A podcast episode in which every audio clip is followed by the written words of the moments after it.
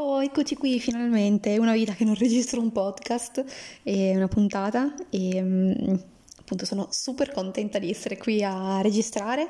Qualcuno, se mi segue magari sui social, saprà già che um, ho iniziato a registrare questo podcast un po' per caso, un po' per noia, un po' per capire come funzionava. In realtà ho fatto solo quattro puntate e, che sono state super sentite e ho ricevuto in quest'ultimo anno una marea di messaggi su, su Instagram sul perché avessi smesso di continuare, quindi niente, ho smesso no, semplicemente perché ho avuto un po' di lavoro e...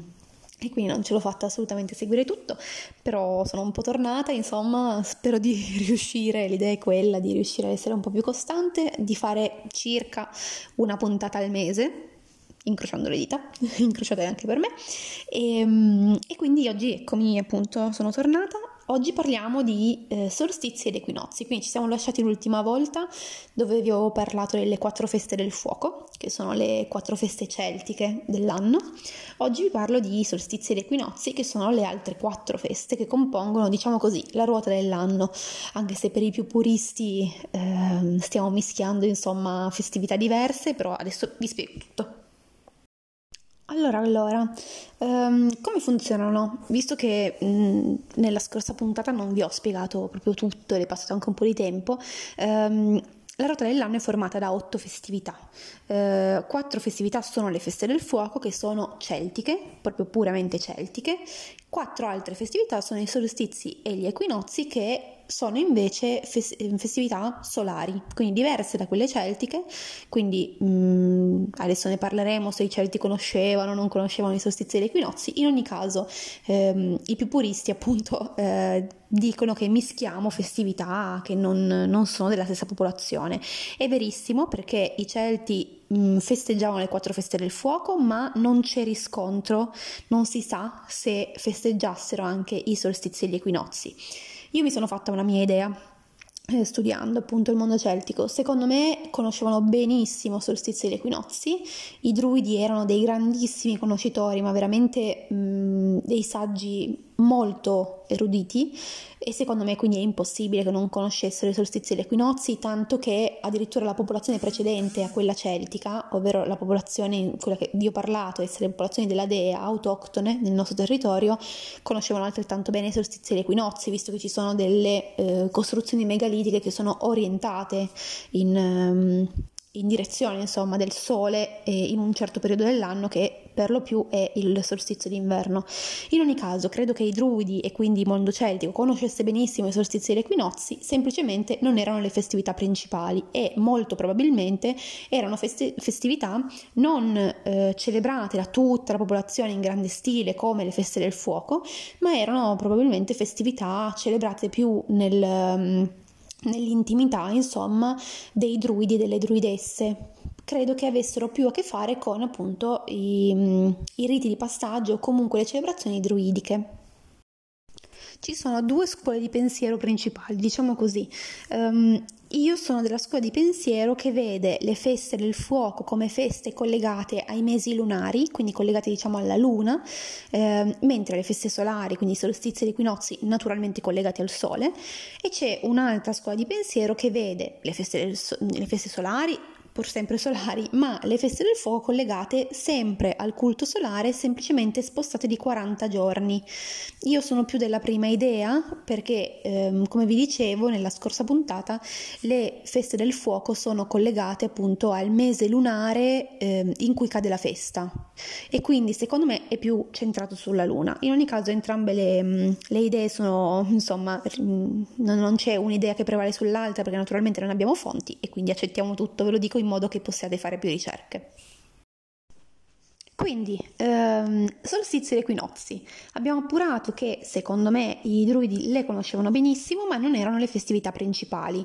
Però, comunque, ehm, esistevano, venivano, insomma, probabilmente celebrate, comunque erano conosciute.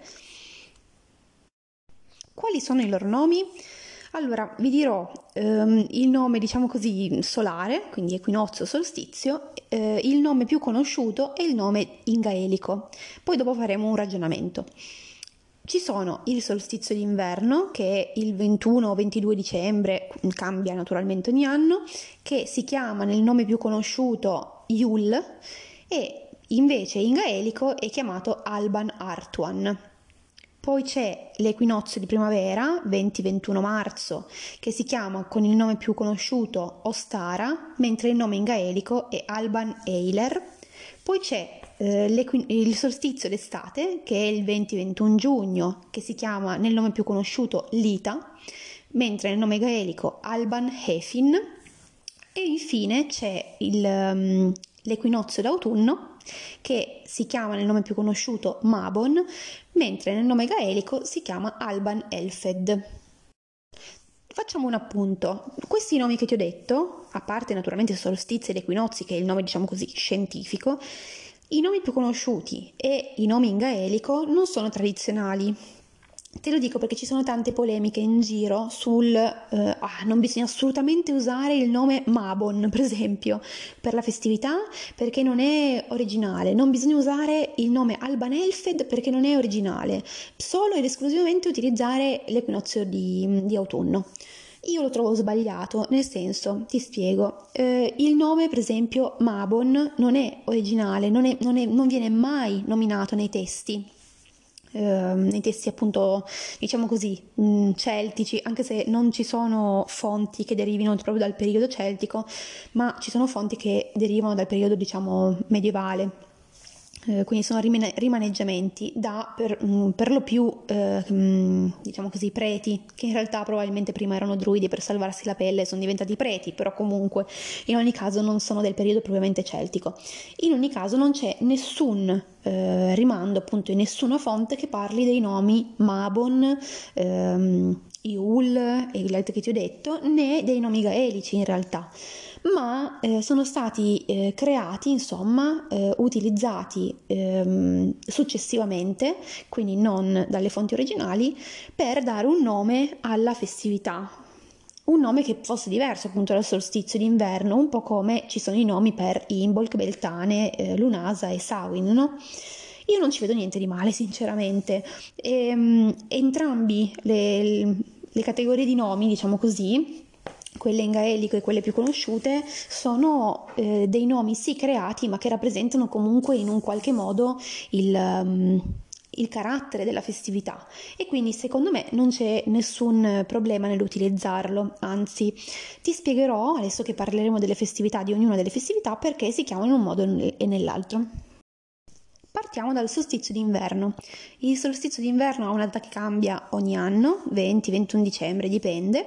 Eh, in ogni caso la data reale è il momento in cui il sole raggiunge la minima declinazione, quindi si trova nel punto eh, primo del Capricorno e cessa di scendere, cioè smette di scendere rispetto all'equatore.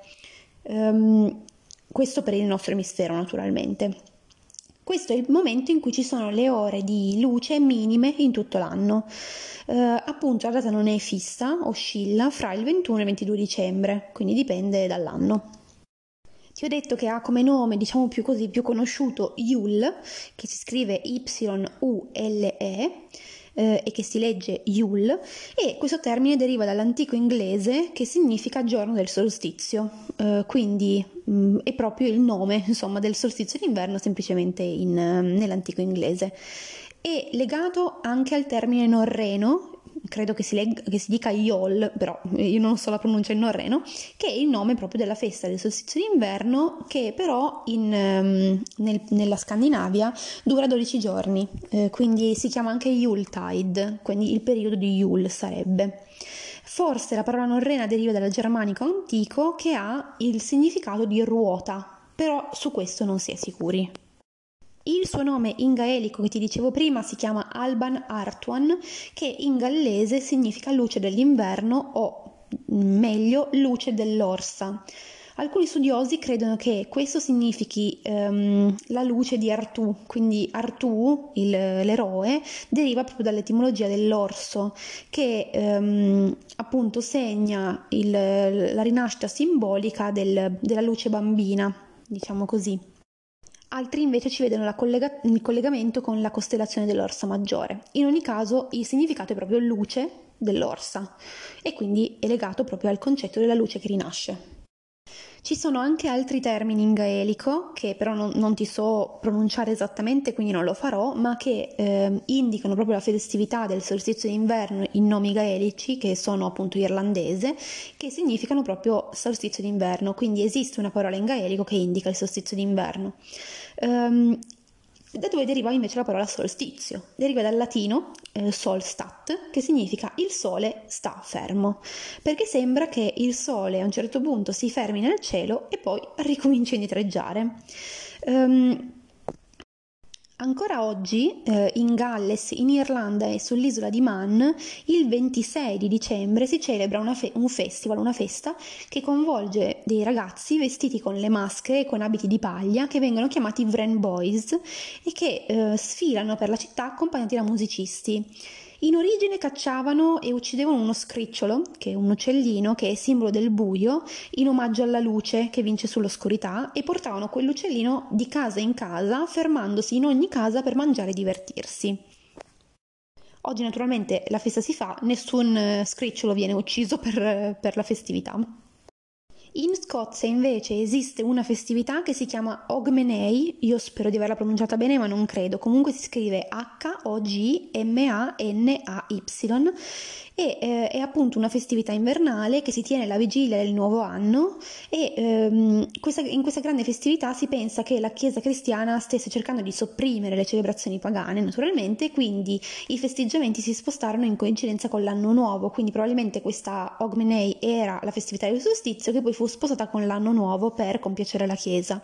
In ogni caso si pensa che la parola gaelica scozzese ehm, Hogmanay significhi regali di Yule, quindi regali del solstizio.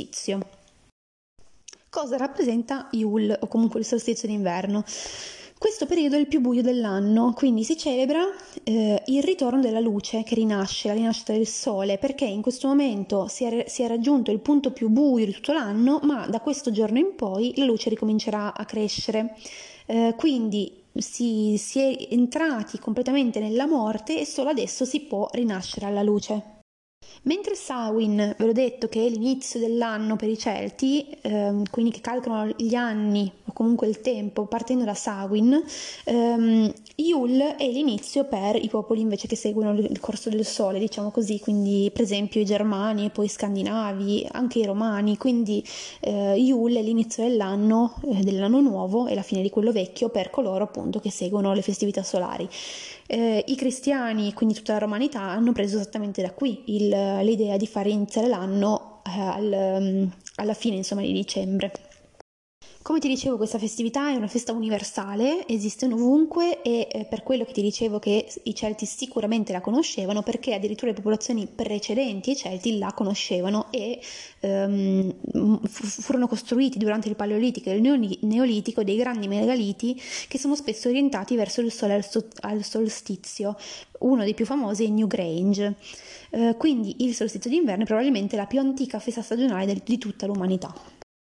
Per una società agricola, quindi la cui sopravvivenza dipendeva principalmente dai raccolti, il ritorno del sole non era solo una questione di celebrazione, ma era anche una questione di vita, perché eh, da questo momento in poi ehm, la, la vita riprendeva, quindi era anche attraverso questa magia simpatica di riti che si richiamava appunto la vita del sole.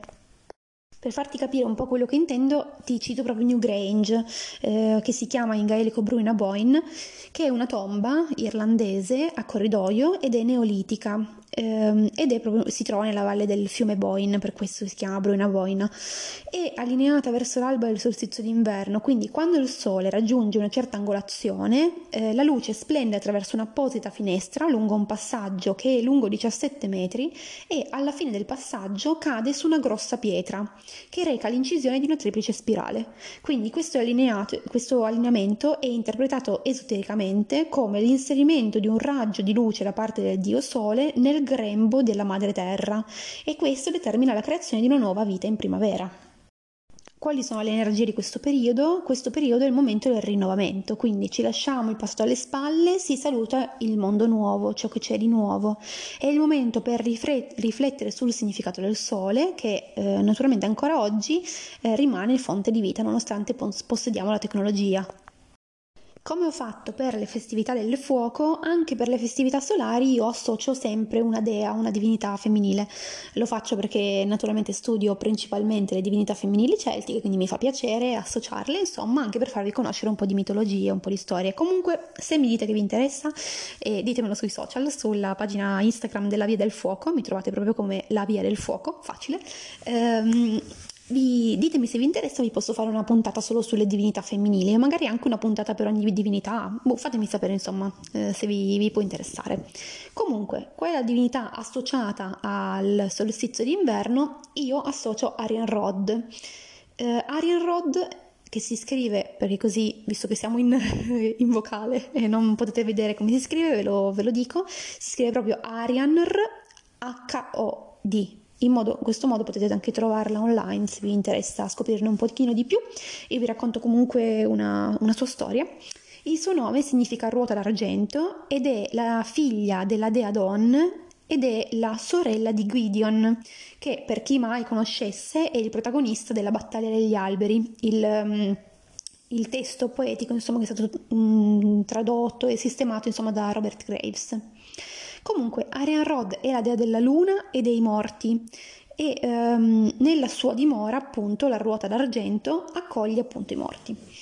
Eh, questa storia, la storia di questa dea è raccontata nella mitologia gallese nei, nei Mabinogion e secondo il quarto ramo lo zio di Arianrhod sarebbe morto se non avesse tenuto i piedi sul grembo di una vergine quando non era in guerra. Quindi in pratica questa persona, questo uomo, ehm, che era suo zio, lo zio di questa dea, quando non era in guerra, in giro in guerra, eh, doveva per forza eh, tenere i piedi sul, sul grembo di una vergine.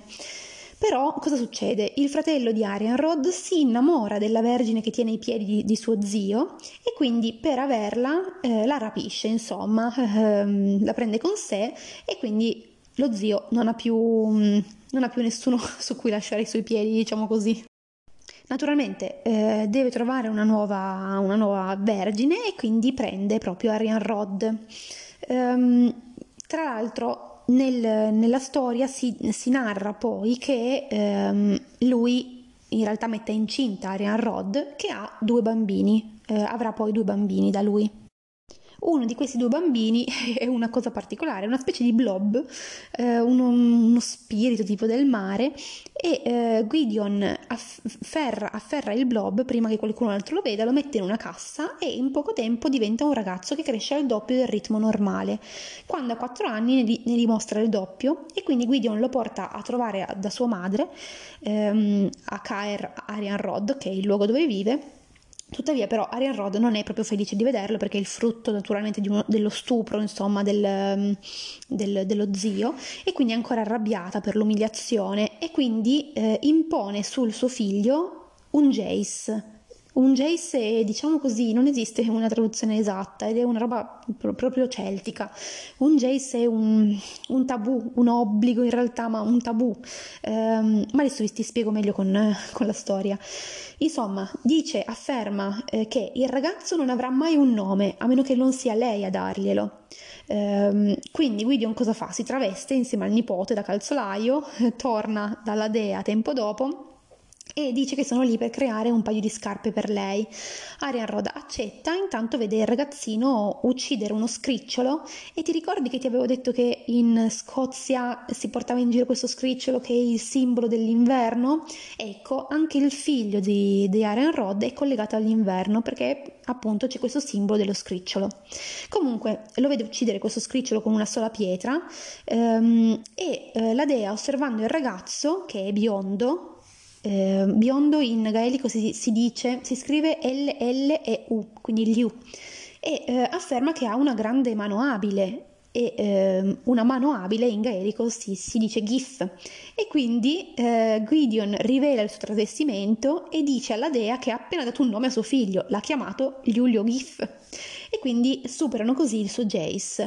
Arianrhod naturalmente furiosa perché l'hanno ingannata e impone un altro Geis. Il ragazzo non prenderà mai le armi a meno che non sia lei a dargliele.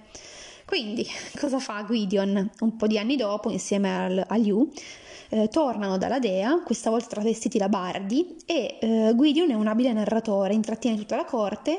Quella notte però, mentre tutti dormono, evoca una flotta di navi da guerra. Quindi Arianrhod dà ai suoi ospiti, a tutti, delle armi, delle armature per, per aiutarla a combattere, ehm, e quindi dà le armi anche a suo figlio, e così dissipa il suo secondo Geis. Quando Gwydion rivela l'inganno, Arianrhod è arrabbiatissima e pone un ulteriore Geis. Eh, non avrebbe mai avuto una moglie di nessuna razza che esista sulla terra.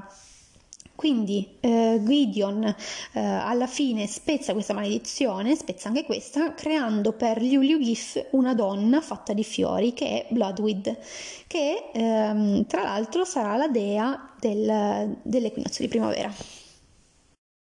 In realtà Lleu Llaw Gyffes è una forma gallese del dio Lug, che è un dio irlandese della luce. Non è solo un dio irlandese, in realtà il dio Lug è un dio di tutta la celticità, diciamo così. Esiste anche in Italia, per esempio, si chiama Belenus, esiste un po' ovunque proprio, sono nomi diversi, e eh, rappresenta proprio il fatto che la luce eh, scende, scende, scende fino al solstizio d'inverno, e poi al solstizio d'inverno rinasce, e quindi supera i Geis, diciamo così, no? È una, naturalmente una visione eh, simbolica. Ti dico solo più questo, se non passiamo troppo tempo su, solo sul solstizio d'inverno. Ehm, durante il solstizio d'inverno eh, i druidi si radunavano presso la più antica quercia sulla quale cresceva il vischio, e il capo druido si dirigeva verso il vischio per tagliarlo con un falcetto d'oro, mentre sotto tutti gli altri druidi tenevano aperti un lenzuolo per prendere appunto il vischio appena fosse caduto, in modo che non toccasse il suolo. Naturalmente la falce d'oro non è, probabilmente non è vero che si utilizzasse una falce d'oro, perché l'oro non taglia, ma probabilmente era un altro materiale che era luminescente, a rappresentare quindi il sole, che tagliava il vischio, che è rappresentante della, della luna, insomma, e, ehm, e quindi era proprio il rito del, del solstizio d'inverno, alla fine del quale si macellavano, si sacrificavano due tori bianchi, che erano rarissimi, e quindi era appunto un... un modo per celebrare l'importanza di questo momento. Siamo arrivati al solstizio d'estate. Allora, il solstizio d'estate ha come data convenzionale il ventuno di giugno, anche se in realtà la data reale è speculare a quella del solstizio d'inverno, ovvero il momento in cui il sole raggiunge la massima declinazione, si trova nel primo punto del cancro e cessa di alzarsi sopra l'equatore celeste. Quindi le ore di giorno in questo giorno sono le massime possibili, e la data anche qui non è fissa, ma oscilla fra il venti e il ventuno di giugno, per il nostro emisfero naturalmente. Um, E l'inizio dell'estate per il mondo solare, diciamo così, quindi in realtà per i Celti ti ho detto che l'estate inizia a Beltane, e ehm, il solstizio d'estate secondo me è l'apice dell'estate, non è l'inizio, però insomma per chi segue il calendario solare è l'inizio dell'estate. Ha vari nomi anche lei, eh, il suo nome più comune è Litha. Eh, anche qui un sacco di polemiche sul fatto che Litha non sia il nome vero. Sì, è vero, non c'è nessuna fonte, però ehm, è stato appunto codificato chiamandola così, ehm, e quindi mi va benissimo, ecco, chiamarla anche Litha.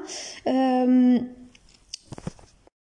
Questo nome appare per la prima volta nel De Temporum Ratione di Beda il Venerabile, e nel capitolo che riguarda le de- denominazioni dei mesi, che viene chiamato Julius Lida o eh, Julius Similiter Lida, quindi Litha.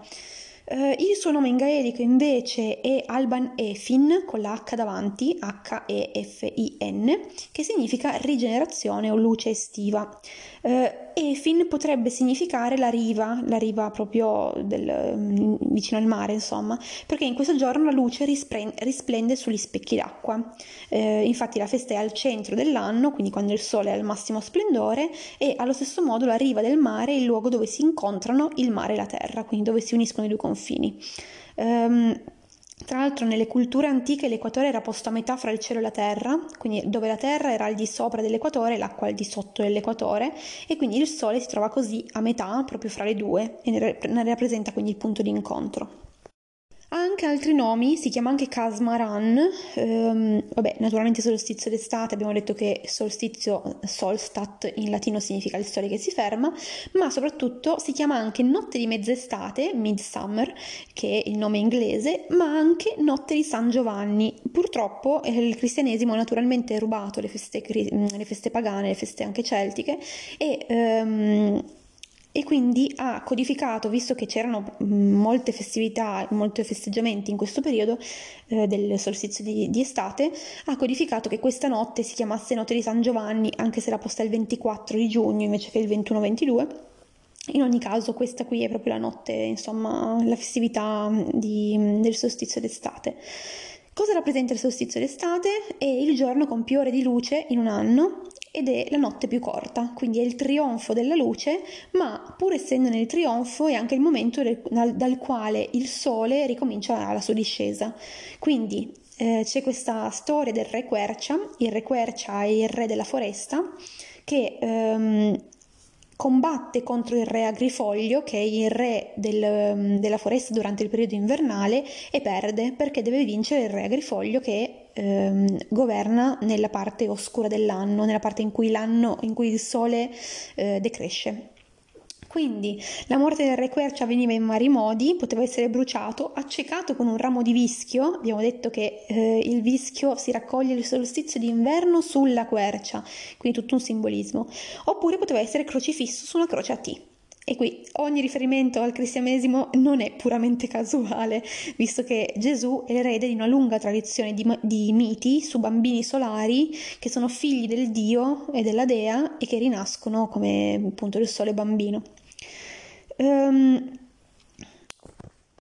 quali sono le energie di questa festa? Questo è il momento di massimo splendore, il momento del raccolto delle erbe, quindi questo qui eh, durante la notte di San Giovanni infatti è molto conosciuta perché è il raccolto delle erbe per le streghe e, e infatti le erbe mh, dipende un po' dalla vostra, dall'altitudine dove vivete, però le erbe insomma il ventiquattro di giugno sono quasi tutte mh, in fiore, ecco.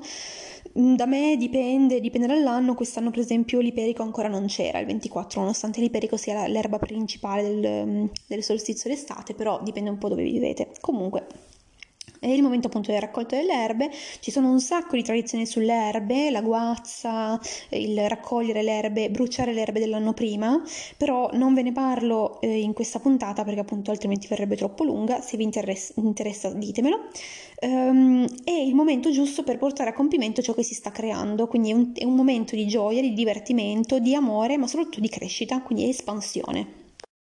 Anche qui, qual è la divinità della festa? Io collego Áine, che è una delle dee irlandesi dell'est- dell'estate, della luce, della ricchezza e della sovranità. Eh, tra l'altro sopravvisse alla devastazione causata dal, causata dal cristianesimo, perché si trasformò nella, nella regina delle fate del Munster meridionale, e questo quindi la lega molto strettamente alla festa del solstizio. Ehm, È una dea solare naturalmente ed era anche com- conosciuta come l'Airderg, la giumenta rossa, che era imbattibile nella corsa. Qui c'è un parallelismo con la dea Morrigan, che è eh, una delle tre divinità che forma la Morri- Morrigan e Maccia, che appunto c'è un parallelismo perché anche lei è una, una giumenta.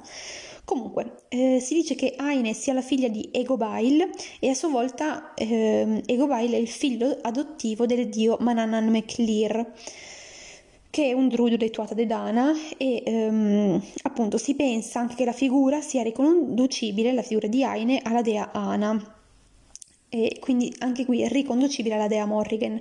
Eh, purtroppo non posso spiegarvi tutto nelle dee in questa puntata, ma se vi interessa lo faccio molto volentieri un'altra sulle divinità. Comunque Áine è una dea dell'amore e della fertilità, protegge le colture, gli animali ed è quindi associata all'agricoltura. In Irlanda la sua celebrazione durante i tempi cristiani era legata anche qui alla notte di San Giovanni e quindi alla notte di mezz'estate, dove i contadini salivano con delle torce accese sul, sulla collina um, per invocare appunto la dea Áine e, uh, affinché li proteggesse. In alcuni dei primi racconti è associata anche al re semimitologico del Munster che si chiama Ailill Aulom. Uh, lui la violenta, Áine gli morde un orecchio, glielo stacca e da qui lui prende il nome di Aulom, quindi un solo orecchio. Um, poiché per la legge di Irlanda, o la legge celtica in generale, eh, crediamo, eh, solo un re sano poteva governare, quindi sano sia mentalmente che fisicamente, Áine lo mutila e quindi non può più governare, non può più essere re, quindi gli toglie, toglie al re la, la, mh, la possibilità di esserlo, e quindi lei è una dea sovranità, quindi può concedere oppure togliere il regno a un uomo in base a come quest'uomo tratta la grande dea della terra. Tra l'altro c'è un parallelismo interessante con eh, Áine e sua sorella Grian, eh, rispetto a Re Quercia e Re Grifoglio, perché si pensa che Grian, che significa sole, sia la sorella di Áine. Ehm, visto che Áine è collegata alla notte di mezz'estate, può essere che Áine e Grian abbiano anch'esse una funzione stagionale, no? Quindi come il Re Quercia e il Re Grifoglio, dove Áine governa la parte luminosa e Grian la parte oscura. Ho parlato tantissimo sul solstizio d'inverno perché è quello che forse tra le feste del sole ha più ehm, caratterizzazione e più ehm, tradizioni, anche se in realtà non ti ho parlato di tutte le tradizioni perché altrimenti sarebbe venuto lunghissimo questo, questa puntata, ma anche qui se ti interessano un video per ogni festività fatto bene dimmelo eh, tramite Instagram e io lo faccio molto molto volentieri. Quindi partiamo con l'equinozio di primavera. Eh, l'equinozio di primavera è uh, una festa solare naturalmente che ha come data convenzionale il ventuno di marzo, ma come data reale quando il sole si trova allo zenit dell'equatore e le ore di luce e di buio si equivalgono, quindi la data anche qui non è fissa e oscilla fra il venti e il ventuno di marzo. Anche in questo caso i nomi della festa sono diversi, eh, quindi c'è il nome appunto equinozio di primavera, ma ci sono anche il nome Ostara, che è quello più eh, conosciuto e adesso ti dico che cosa significa, e Alban Eiler. Alban Eiler, che è il nome appunto in gaelico. Um, Ostara è il, proviene dal nome della dea del, um, germanica, dea Eostre, che probabilmente deriva ancora um, altrettanto dal nome Aus, che significa est.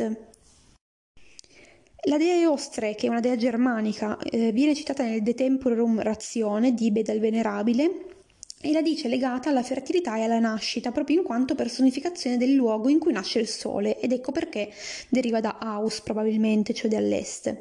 È raffigurata in forma di lepre oppure di donna che ha la testa di lepre, ed è da qui che nasce poi tutto il simbolismo, il simbolismo tipico della Pasqua cristiana. C'è poi il nome Alban Eiler, che significa luce della terra. Cosa rappresenta quindi il, l'equinozio di primavera? Eh, rappresenta il momento in cui la luce e il buio convivono, quindi l'unico dei due momenti dell'anno in cui questo può accadere, quindi i due equinozi, e da oggi in poi il calendario solare, quindi la primavera, inizia per il calendario solare. Sappiamo bene che per il mondo celtico la primavera non iniziava all'equinozio di primavera e secondo me ha anche molto più senso che inizia a Imbolc, perché è a Imbolc che i semi iniziano a rinascere e all'equinozio di primavera ormai i fiori sono già tutti sbocciati, quindi l'equinozio è il momento clou, diciamo così, eh, apice della primavera. L'equinozio è celebrato ovunque con feste e riti legati alla morte e alla rinascita, naturalmente, quindi ogni religione, ogni popolazione ha la propria festa di primavera, anche se viene chiamata in modi diversi.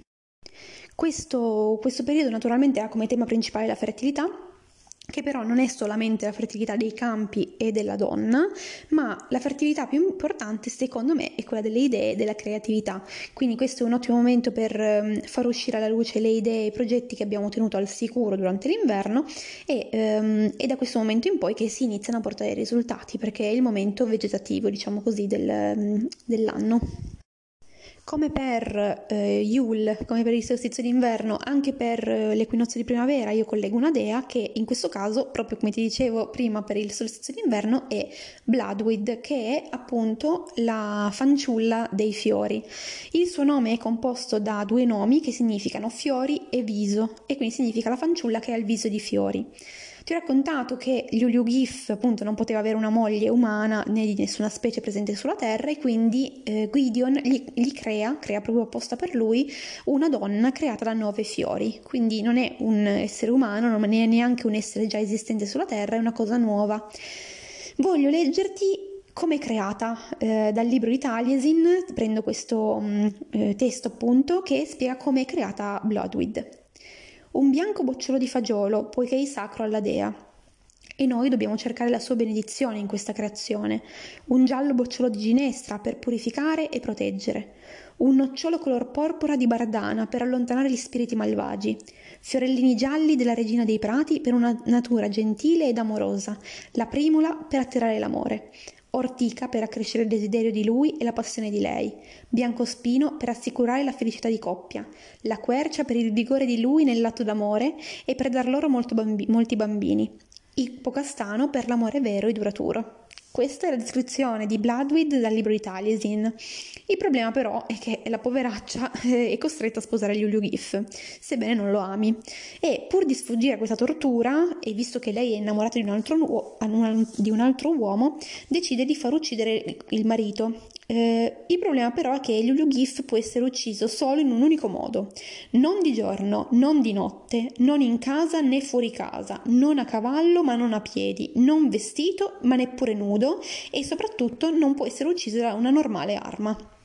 Quindi lei, proprio come ti dicevo che questa, festiv- questi- questa festività è legata alla creatività, eh, si ingegna, convince quindi il marito a mettersi in posa, e lo mette in posa al crepuscolo, quindi non di giorno né di notte, eh, avvolto in una rete da pesca, quindi non vestito ma nemmeno nudo, eh, con un piede su di un calderone e l'altro su una, chia- su una capra.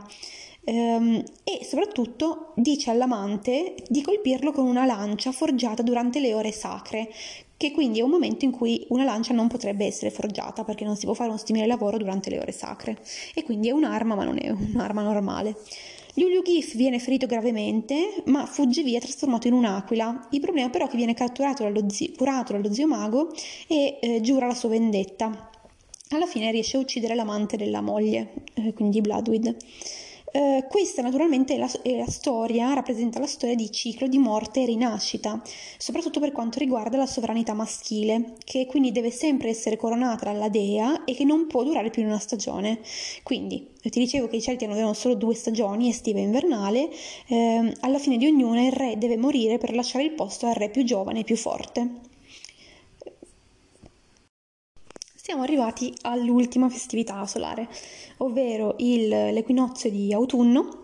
Lo abbiamo appena passato e l'ho lasciato per ultimo. Eh, la sua data mh, convenzionale è il ventidue di settembre, anche se la data reale è quando il sole si trova allo zenit dell'equatore, quindi le ore di, lu- di luce e di buio si equivalgono. Anche qui la data non è fissa e oscilla fra il ventidue e il ventitré di settembre. È una festa solare, naturalmente, che ha appunto vari nomi, come al solito. Eh, il nome più conosciuto è Mabon. Questo nome proviene dal dio gallese Mabon, Mabon ap Modron si chiama, che significa Mabon, figlio della dea Modron. Ehm, e compare appunto nei miti gallesi dei Mabinogion. Eh, dopo te ne parlerò perché è collegato appunto a Modron, che è la dea della festa. In ogni caso, la sua figura Eh, e la figura di Modron sono probabilmente dei rimaneggiamenti in epoca medievale ehm, di una coppia di dei, madre e figlio, eh, che appunto eh, un po' come ehm, Demetra e Persefone, la figlia viene rapita per passare il, l'inverno nella, nella terra, per poi rinascere la primavera, esattamente allo stesso modo. Anche qui il, il nome Mabon crea un sacco di eh, critiche, polemiche eh, sul fatto di non usarlo perché non è un nome tradizionale. Eh, a me non interessa, è un nome molto mh, evocativo per il periodo, quindi dopo te ne parlo. L'altro nome è Alban Elfed, che significa luce dell'acqua o luce dell'autunno, e sa, sta ad indicare semplicemente quando il sole discende oltre il mare e oltre gli oceani. Um, Cosa rappresenta? L'equinozio di autunno è il momento in cui per un breve attimo, così come nell'equinozio di primavera, c'è equilibrio. Quindi è l'equilibrio fra la luce e il mondo dell'oscurità. Um, è il periodo dell'anno in cui la notte vince sul giorno, quindi eh, da qui in poi le notti avranno più ore rispetto alla giornata luminosa, um, e quindi le giornate si accorciano. Questo era il momento in cui i contadini portavano i loro raccolti per essere pesati e venduti, perché naturalmente è la fine del, quasi la fine del, dei raccolti, insomma. Qual è l'energia di questo periodo? Eh, siamo di nuovo nella cuspide della, tra- della transizione, da ora l'anno comincia a calare, da questo momento l'oscurità comincia a sconfiggere la luce, quindi il ciclo del mondo naturale si avvicina verso il completamento, il potere del sole cala e d'ora in poi le notti saranno più lunghe del giorno. Ehm, quindi è il momento in cui mh, dobbiamo iniziare a calare dentro noi stessi. È un tempo di ringraziamento e di festa, naturalmente, appunto eh, si portavano gli ultimi raccol- raccol- raccolti a vendere, eh, ed è anche il tempo per ringraziare il sole per la ricchezza del raccolto che ci è stata data.